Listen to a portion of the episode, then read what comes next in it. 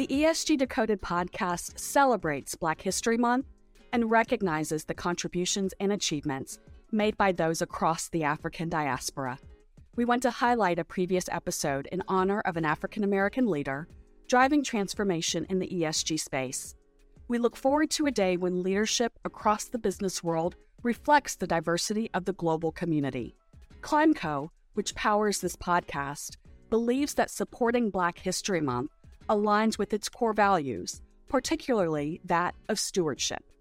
Diversity, equity, and inclusion, DEI, is integral to our culture, encouraging all employees to use their unique perspectives, experiences, and ideas to help advance business outcomes and foster a culture where everyone feels their viewpoint is valued. Enjoy this episode. Hi, everyone. Welcome back to ESG Decoded. I'm your host, Caitlin Allen.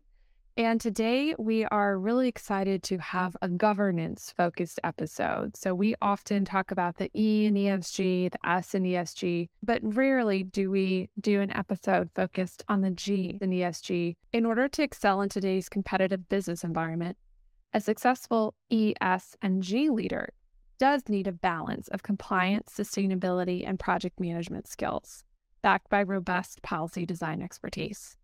That's why I've invited Dr. Monique Cunningham to join us today. She is the rare professional with experience across the ANG of ESG, with over 15 years' experience leading strategic ESG projects for multiple high profile organizations, including St. Thomas University and the City of Tallahassee. In addition to her vast professional experience as a risk management and compliance professional, Dr. Cunningham holds a doctorate in law and policy from Northeastern an MBA from Nova Southeastern University, and a bachelor's in biology from Barry University. Dr. Cunningham, welcome to the podcast. Hi, Caitlin. Thank you for having me today. I'm so grateful to have you on. I know that this has been a long time coming. We've been trying to plan this one, and I'm so, so grateful to finally have you. Monique, Dr. Cunningham, is joining us from Fort Lauderdale. Is it sunny there today? It actually is. We had an, you know, quote unquote cold front, which which only removed the humidity and allowed it to be breezy. So it's one of those um, Chamber of Commerce days today where it's beautiful sunshine, good breeze, and what everyone would consider down here as a beach day. Awesome. Well, I hope you uh, get to hit it later. Maybe, maybe not.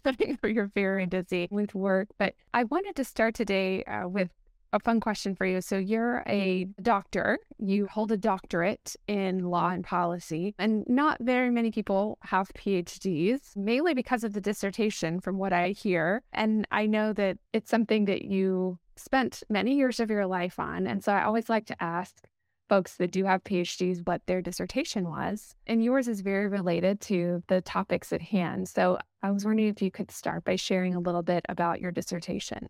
So, yes, it was a fun experience deciding to go back to school to obtain my doctorate. My dissertation actually focused on Florida and the Clean Power Plan. And even though I knew the Clean Power Plan wasn't going to go anywhere in the stage that it was in, I wanted to better understand the policy ramifications behind that proposed regulation coming from the EPA and understand like what the negative aspects were of it as well as any of the positive aspects of it and see really how it was going to impact states like Florida and then create a baseline of okay if this is how we can structure it for Florida how can this be modified to other states like you know Massachusetts or South Carolina North Carolina or other you know just states or even Montana how can we modify and do a scenario based analysis of you know reducing emissions that are particular for the way that the state is the makeup of the state based on their energy profile. So what i did is you know using my mba background in economics I decided to focus on the environmental economics, using that as the baseline for my study, and then understanding the legal aspects of the Clean Power Plan, and then making a policy recommendation at the end. And I decided to approach it as any other risk that we want to mitigate, we voluntarily purchase, or maybe not always voluntarily, but we purchase health insurance, auto insurance, homeowners insurance, but we do not whenever we think of climate, it's with this negative connotation of, well, there's going to be a climate tax and we're going to be taxed. Well, I looked at it as why won't we provide an insurance policy for what we are all experiencing? And in the dissertation, you know, like I wrote about like how the Department of Defense did a study that said climate is one of the biggest things that will cause disturbance around the world and cause different communities to have to flee and look for resources that allow them to be able to survive and support their families. And so using that as a jumping off point, I wrote about Bangladesh and, you know, like we always think about, well, this is something that impacts communities outside of the US. And they said, yes, this is something that does impact communities outside of the US, but let's look at what's impacting here at home.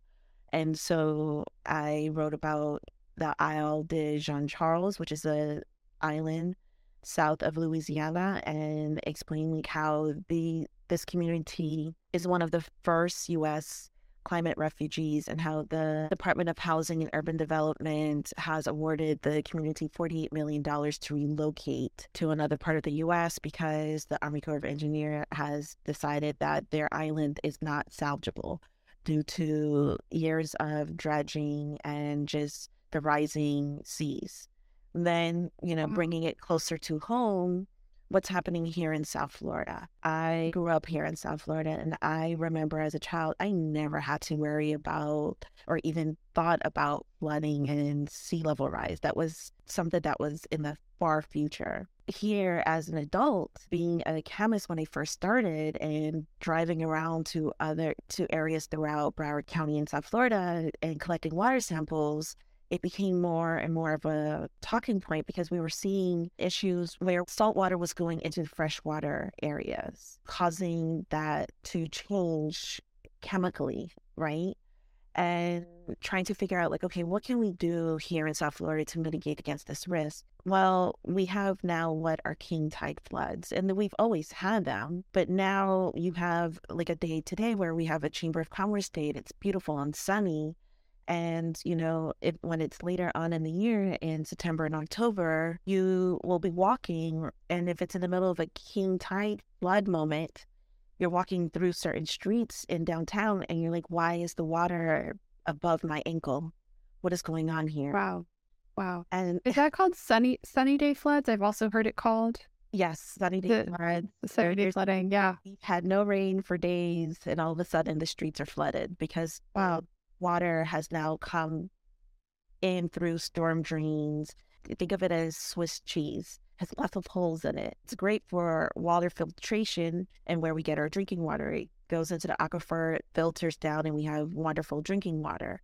But when it goes in the opposite direction, water now goes back up through that Swiss cheese and is now in the streets. And so it we're now having to spend money billions and billions of dollars every year to mitigate against that risk.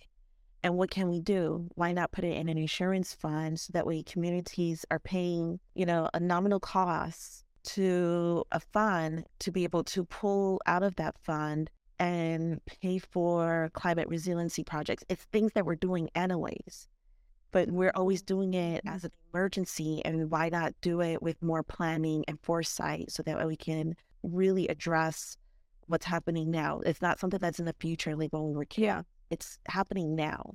Wow. Thank you so much for sharing that. And and in your dissertation, I'm kind of sitting here chuckling to myself because I was like, this is an episode about governance. but but this is governance right? This is how, how, do we how do we manage these risks? And with your policy background there's such a rich discussion there. So i promise that we will get to governance in a minute but i just to to wrap this part of the conversation up monique so what was your recommendation in your dissertation? Is anyone doing it yet?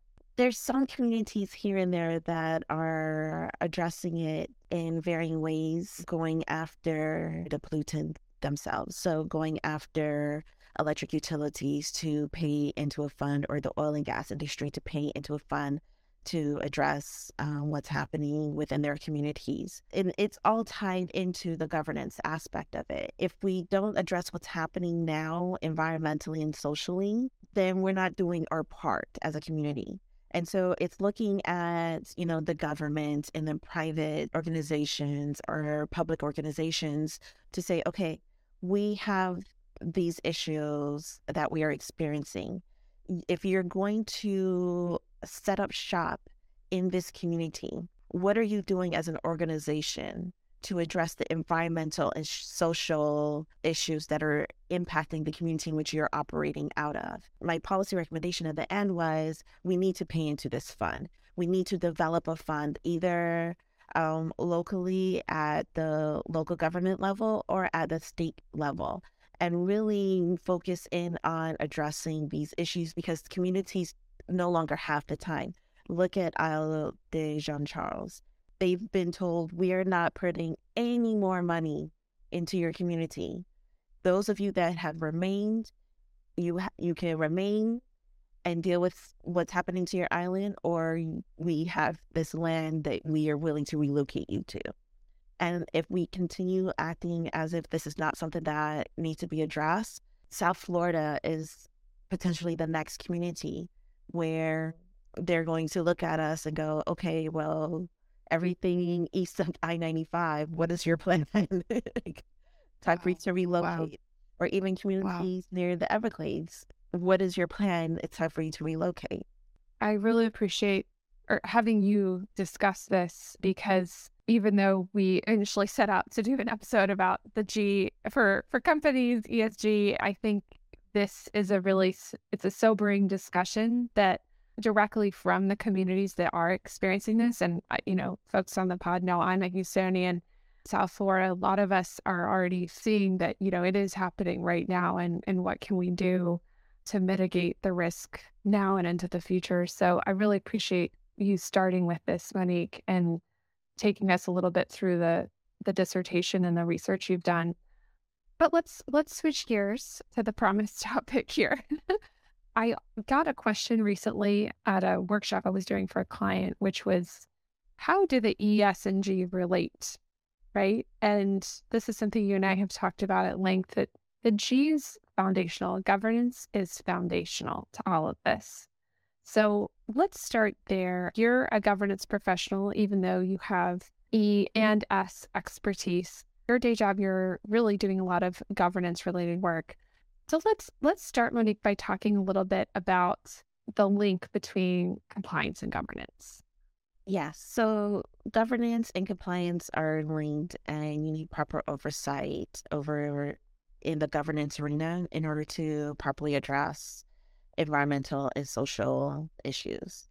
And so ESG is a long journey that requires multiple stakeholders within any organization. And this can be a government entity, private organization, whichever model you're looking at, but it requires multiple stakeholders. This doesn't fall under you know, someone with the compliance title, and it's like, all right, well, you let us know how things are going over on that end, and and we sign off on the disclosure at the end of the year and go, yay, we all did it, right? It's a genuine component that is interwoven into the day-to-day operations of any organization and the oversight implementation has to in, um, involve everyone from the top down down up and the governance is the policies, it's the compliance, it's going beyond compliance. It's saying, okay, as leadership, what are the policies that we're going to say our company or will establish and enact and make sure that we are addressing each one of these things. And so when I look at any governance program and the policies needed, I pull in key stakeholders throughout every single part of the process. And so some of the things that I I've done is, you know, when our city manager asked for us to green the government and to establish more policies that allowed us to reduce our waste throughout the government, I pulled in naturally in my mind, let me have a conversation with procurement and accounting So that way we can figure out what is it that they're purchasing so we can reduce what's coming into the into the city. And then let me establish more refined, more encompassing recycling programs. So the things that we do get that we're we've already reduced what could potentially be waste, but then what we do generate as waste, can we recycle that? You know, implementing programs like that. Was this at City of Tallahassee, just to clarify?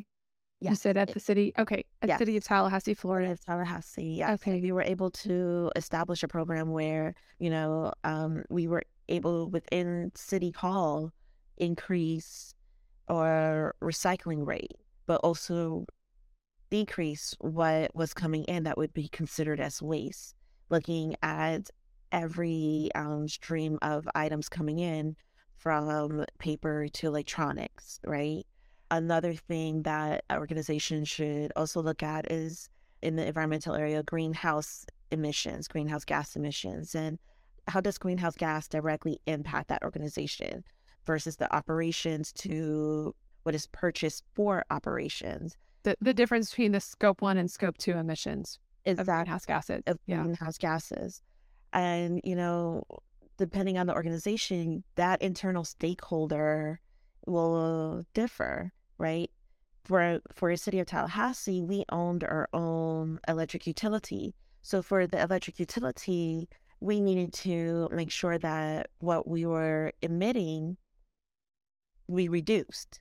What were the, you know, field times processes that we could do to reduce our emissions? But when you're looking at it from another side of the organization and you're saying, okay, City Hall, purchasing, yes, from our own utility, but what does that look like for us to reduce the amount that we need to purchase from our own utility? And, you know, organizations have to look at, okay, how do we operate and how can we reduce? Is it through a scope one lens or through a scope two lens? and then establishing the policies that oversee that. You know, what mm-hmm. I couldn't have done a lot of what I do without that support from leadership. And, you know, when I worked in government, it's from the commissioners and the mayor and city manager's office, right? But person that's now worked in nonprofit arena for several years, it's working with our leadership staff, our board, to ensure that we're establishing policies that look at these things holistically and look at how all of our policies intertwine and impact each other. So that way we are meeting targets that we're setting, but identifying where where are we now, what's our baseline, and where can we go, and can we push that envelope just a little bit more to even go beyond our comfort level and setting those targets in the future, but then have having that rooted in policy um, so that way we can make sure that everyone understands what the role is, what the issues are, where we're going, but also under doing the training so that way they understand like this is how we are navigating through the world now. This is a perfect example, and the way you're explaining it is is makes so much sense to me because it's all about, you know, in any organization, whether it's city government, a nonprofit, or a private company or financial institution, right? Whatever entity you're talking about, mm-hmm. activities in companies are are governed or should in, in theory be governed by policies and procedures. And not that every single every single thing in the weeds needs to be, but at a high level, right? The policies and procedures that everyone agrees on as priorities are uh, it, it's a way to prioritize and it's a way to make sure that everyone's heading in the same direction so I, I love the this example right and and how at the beginning you mentioned you know bringing in procurement and accounting uh, that oversees the the contracts that of what's already purchased right? And that multi-stakeholder approach across the organization to kind of get everyone on the same page. And then either that's driven by a policy or it's if it, if it's not driven by a policy yet you're putting in a policy at the end of that discovery period to to make sure that everyone is kind of rowing the boat in the same direction. Definitely, definitely. And it even ties to a lot of the social issues. I often I sit in meetings where we are discussing, we want to establish A. And so let's invite these individuals to the table. And I'm the person that looks at the, the invited list and they go, I don't see women. I don't see individuals of color. As a woman of color, I'm looking for others other than me to join as part of the discussion because we're not monolithic, right? And so you need to have different individuals at the table discussing these policy issues and addressing the policy issues because I may have experienced it one way, but I'm looking at it from a view lens that may be different than someone that, you know, another woman of color or just another female or a male of color experienced growing up, you know, in West Palm Beach. You know, we're going to, our viewpoints, our experiences are different. We're not monolithic. And so having multiple individuals sitting at the table looking at what we're trying to accomplish, identifying what is feasible in a policy recommendation, and really going through and having fruitful discussions so that way when we roll out something, individuals are not looking at it and going, uh, no, this is no, this does not address half of what we need to. You know, you want to aim to do as much as you can and represent as many people as you can, knowing that you're never going to get to 100%, but like, can we get to like 70, 80% and really meeting the needs of the community as a whole? Mm-hmm. I, I think we could draw a parallel to to corporate governance, and that's one of the reasons there's such a big push for diversity right now on boards and partic- boards especially, but also at management levels because it it captures a wide variety of human experience, and it's rare that the company who's who's not impacting all people. so exactly, yeah. And especially like when you are a company, you know, here in South Florida, we have, we're a melting pot of a lot of cultures, right?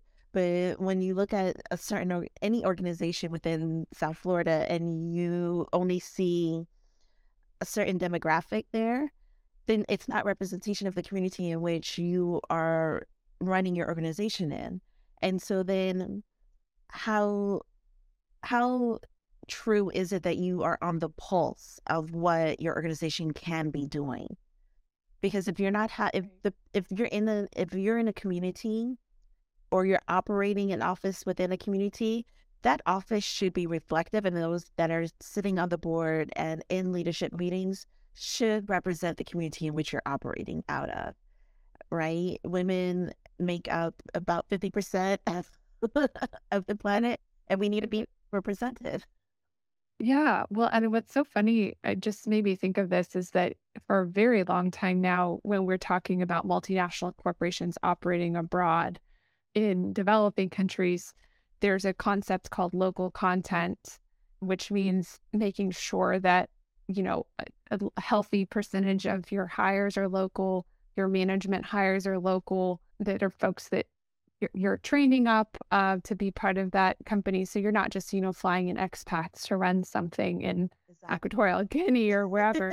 but we don't, we don't always think about that here in, in our own backyard, right? Well, yeah, it's the same thing, right? You want to make sure, yeah, yeah, that you have folks that understand the the operating environment uh, are the folks that live in the community, right? and it's just the, yeah, the traffic of of South Florida and the woes of traveling on I ninety five.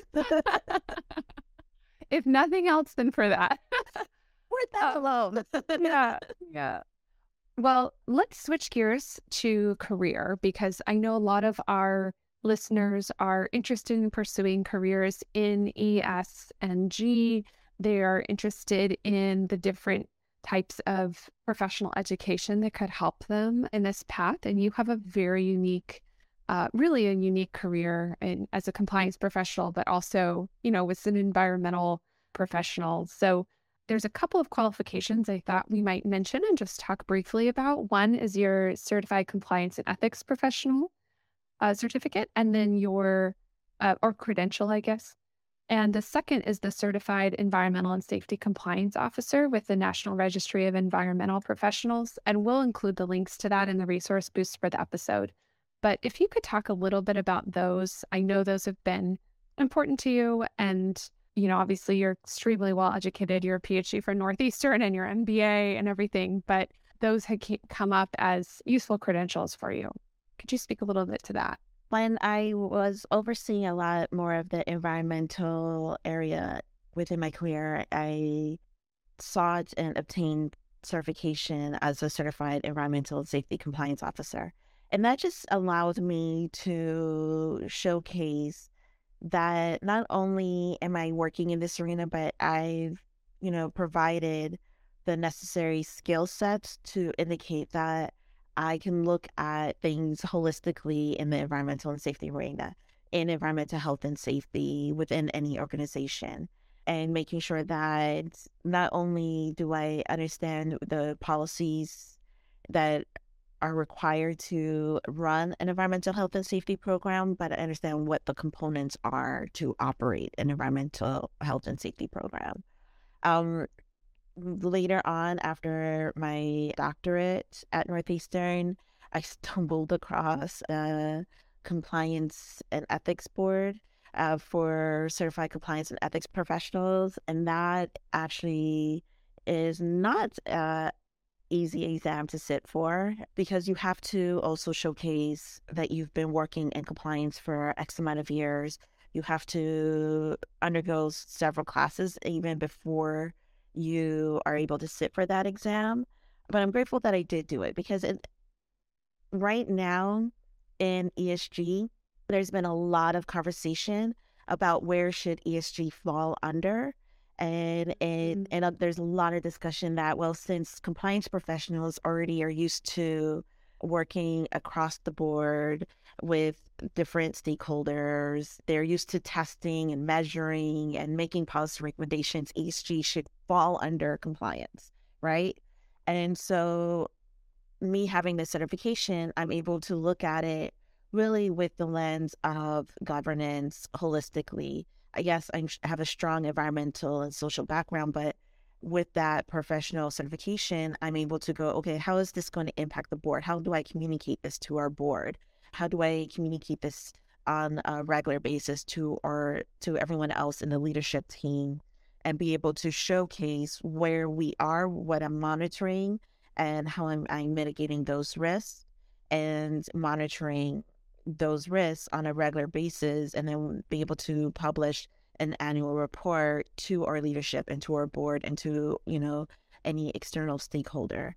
And so those certifications help to say like okay not only is she doing it but there's a lot of training and ongoing training that shows that I'm able to implement all of this on a regular basis because I sit through a lot of CEUs annually to maintain my professional certification because I truly believe that they help with even bringing topics to the table where I go, oh, I, I see that in the lens in where I'm working um, right now, and let me apply it. So it's it, they're great certifications to obtain as you continue going through the trajectory.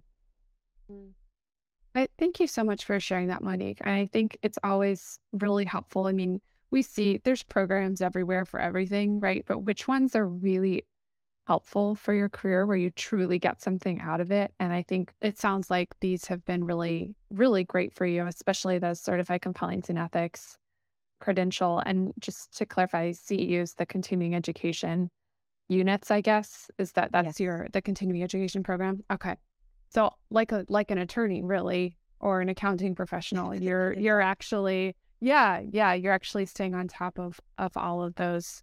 And most of the CEUs I sit through for a, on a regular basis, I'm sitting in a room with accountants and attorneys on a regular basis because, especially with um, the compliance and ethics professional, because we're so entwined with those other areas within our field, we're usually sitting in the same room with them um, going through the CEUs together to obtain the same information, but my lens is going to be different than their lens and, and the application of it all. That's So so interesting. And I, I mean, this is something that, you know, a lot of a lot of companies are are trying to figure out, right? Where do we put ESG in the organization? Well, ESG is three different huge buckets of topics, right? So it's not, you know, your lawyers and your accountants are already doing a lot of governance work. Your compliance professionals are doing a lot of governance work. It's not it's not like a single title you can nope. you can give someone. So I, I say that as someone with a ESG in my title, but um, which is how why I said at the beginning it is interlaced among oh, yeah. everyone. Oh yeah, yeah, absolutely, absolutely. And I was just going to say too, it, it's interesting that that the comp- the compliance seat is you're suggesting that that's a really a really natural place to put a lot of E&S and G uh, items because I have been hearing, of course, from attorneys, from clients across the board, right? This uh, as these particular topics, specific material E&S topics for for companies become more i guess the scrutiny is is growing in terms of the disclosures and making sure the disclosures are up to snuff that they're um, closer to a standard which i know there's there's a lot of work happening on that in the world of what that standard might be the the latest sec rule announcement about climate related disclosures and i think there's i think a growing interest and a need internally in organizations to prioritize looking at, oh, well, mm-hmm. we're talking about this particular topic in our sustainability report. We're making claims about it. Mm-hmm. We're making future looking statements about it. What policies do we have in place behind this? And where is it written down? And who's actually in charge? And I mean, most sophisticated companies are to have that for the for the major issues. But I think it's worth looking at from an audit, from a compliance perspective, which of these topics in our sustainability report are we really kind of talking a lot about? Which ones are potentially material to our to our stock price? If we don't yet have a policy in place for something that's perhaps outside of the realm of the traditional governance and compliance, I guess, requirements, then we need to think about getting serious about having something in place. So anyways, it's very it's very interesting that you're pointing out that the compliance and risk professionals are are uh, uh those seats within an organization might be a, a really great place to to have those responsibilities lie. And I know that it's a lot of work already. And I, I've heard the discussion from both sides, right? For compliance professionals th- this is one more thing that we're going to have to take ownership of. We're already dealing with data privacy regulations, you know, GDPR for those of us that, you know, work in industries that do business within the European Union. And, you know, there's all of these different things that as a compliance professional, we're in charge of, you know, and, and getting information for throughout the organization. But for me, because I have the environmental and social background, I'm like, sign me up. Yes. like, I understand this world because that's everything that I've been doing for over 15 years is the environmental and social aspect and looking at what policies impact when we roll out a policy, how does it impact our people? How does it impact our communities that we're serving? Or you know what is the waste stream? What are our emissions? What policies are we implementing so we can reduce our water intake you know and discharge? And so for me it makes sense but i understand both sides of the discussion of like this is another thing that we have to oversee but i also think it makes sense because we're already monitoring mitigating risks identifying writing policies and and showing those impacts. Mm-hmm. Yeah. I just wanted, mm. you mentioned GDPR, General Data Protection Regulation in the EU. That's the EU data pro- protection privacy laws. Yeah. I just like to make sure I spell out or catch the acronyms on the podcast. So hopefully I didn't miss anything today. Monique, I, this has just been so great to chat with you. And I, like I said, you're the very rare, rare professional that truly has expertise in environmental, social, and governance so I'm so, so grateful to have had you on today. Is there anything else that you wanted to add? Just any any other final thoughts before we wrap up? No, I just want to say thank you for having me on today. You know, me, I any one of these topics, I will go into a deep dive in. Let's have a policy discussion to figure out how we can save the world. So thank you for keeping me on task today. I really appreciate it. I was like, let me know if you want to talk about environmental equity next. I one of my yes topics. It wants its own. It's a whole other episode. for sure, for sure. We could do a deep dive on that another moment. But no, I appreciate you having me on today. Well, it, it's just been a pleasure having you on. I'm so grateful we were finally able to achieve uh, achieve this. and for listeners, we will include all the resources mentioned in our resource boost to this episode. And as always, we love to hear from you. Please let us know what you thought of the episode and feel free to get in touch via social media uh, with any other topics that you'd like to hear more about. Thank you so much.